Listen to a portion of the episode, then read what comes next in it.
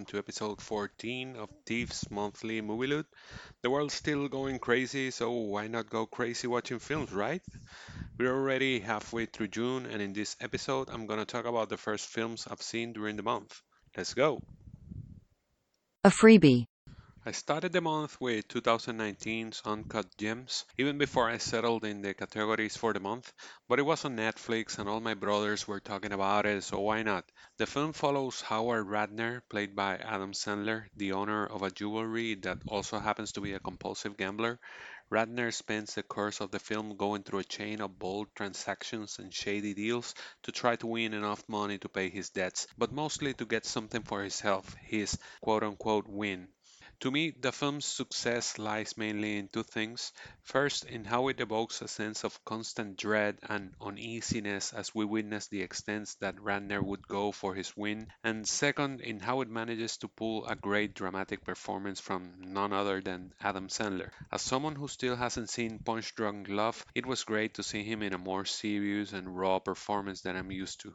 Kudos also to the rest of the cast, particularly Julia Fox, who I think debuted with this this is also my first Safdie brothers film, but their energetic direction was another plus, contributing to the sense of tension and non-stop craziness of the film. Like I said, this is still on Netflix and it's definitely worth a watch.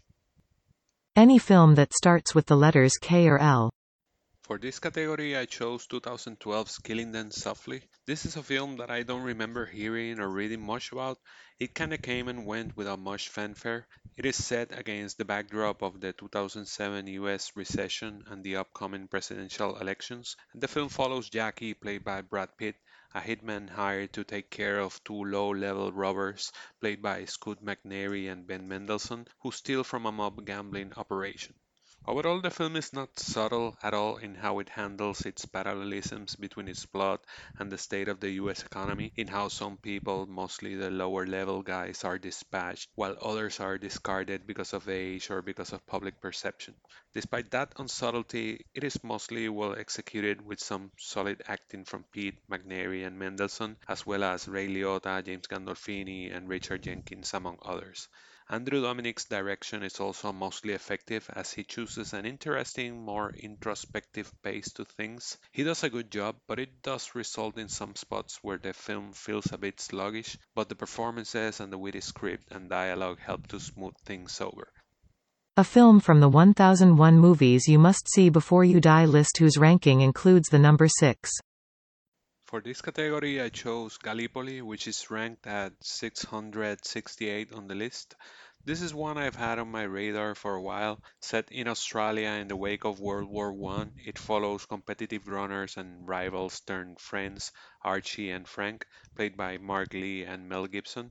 As they decide to enlist in the Australian Army as a result, they are sent to the Gallipoli Peninsula where they will face the army of the Ottoman Empire. The film serves not only as a war film, but also as a coming-of-age slash friendship film, as we see both lead characters develop a friendship in their hometown and then mature and evolve as they go into basic training and subsequently the war. In the process, we see them slowly become disillusioned with the events around them. Both lead actors, Mark Lee and Mel Gibson, are pretty good, but Gibson is the best of the two. Their performance and the way their friendship unfolds is believable because of them, the final act is hindered by the sudden appearance of some cartoonishly bad superior officers, but the performances and Weir's direction help carry it through to its tragic ending. A film from the 1950s. For this category, I chose 1955's To Catch a Thief. This is my 37th Hitchcock film overall, and one that I had always heard it's more middle tier.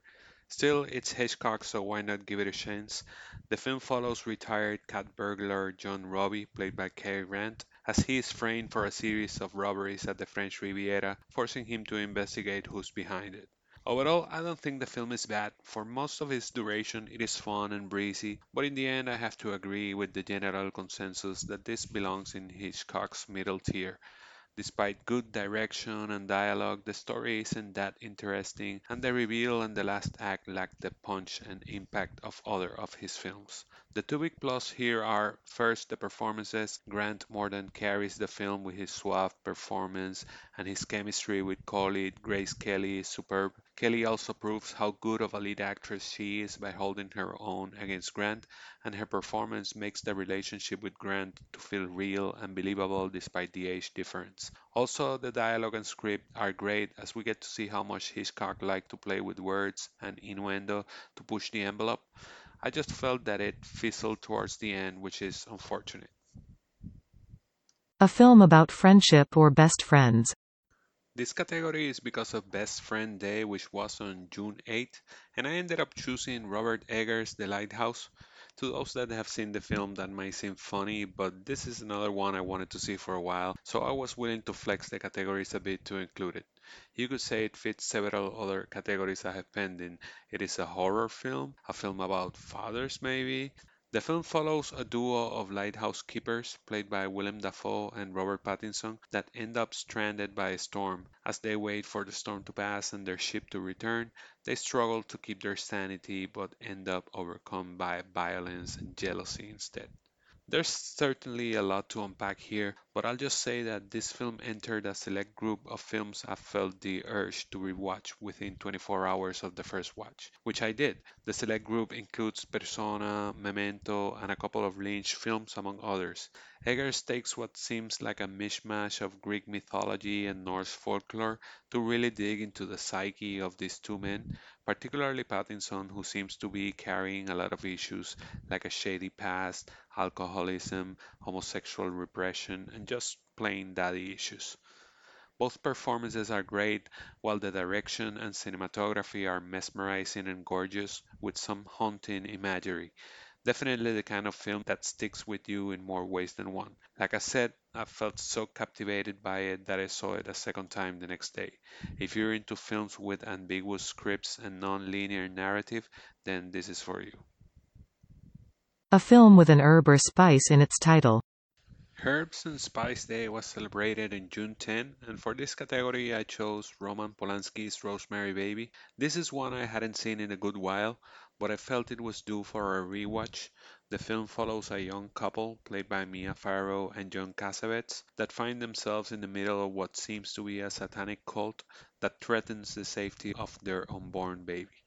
This is a film that lives and succeeds on its dread and atmosphere as well as the tragic eeriness of its resolution instead of relying on visuals. Polanski does a great job of building up the tension and setting up the stage for what happens later on the film, but it is Farrow's performance that carries most of it. A combination of frailty and determination, she sells the role of the woman that's up against the world and then some more. Having been so long since I first saw it, I was surprised by two things. By the way, I'm going to spoil the film, so if you haven't seen it, go away, log into Prime or Hulu and see it. On the other hand, just skip ahead a few seconds. But anyway, the first thing that surprised me is that I didn't remember that Rosemary's husband Guy was in on it, which is an inherently dark and tragic twist, augmented by how far he goes for th- things to happen. Cassavetes walks that fine line between charming and awkwardly creepy and selfish. The second thing that surprised me is probably the weirdest, but after the ending, I was thinking to myself, wasn't there a quick flash where we see the baby with the black eyes? Turns out that there isn't, but that says a lot about how effective the film is in that I had lived all these years since I last saw it creeped out by an image that didn't exist, but was rather created by my subconscious. That's creepy stuff.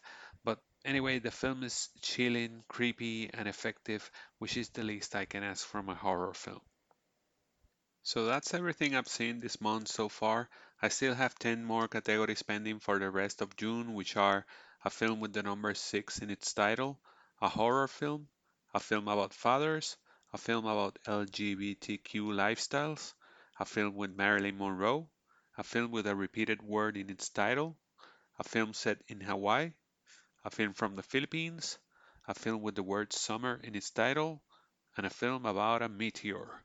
As usual, if you have any recommendation for any of these categories, look me up and let me know. Remember that you can find me on Twitter at ThiefCGT, T-H-I-E-F-C-G-T,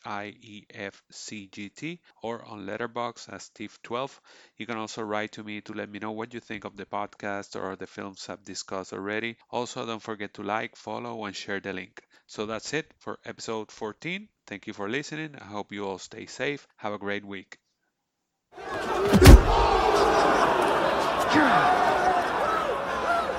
You didn't even move. Nah. Well, then what if I come in on the left side, right? Just down here. You see this right now?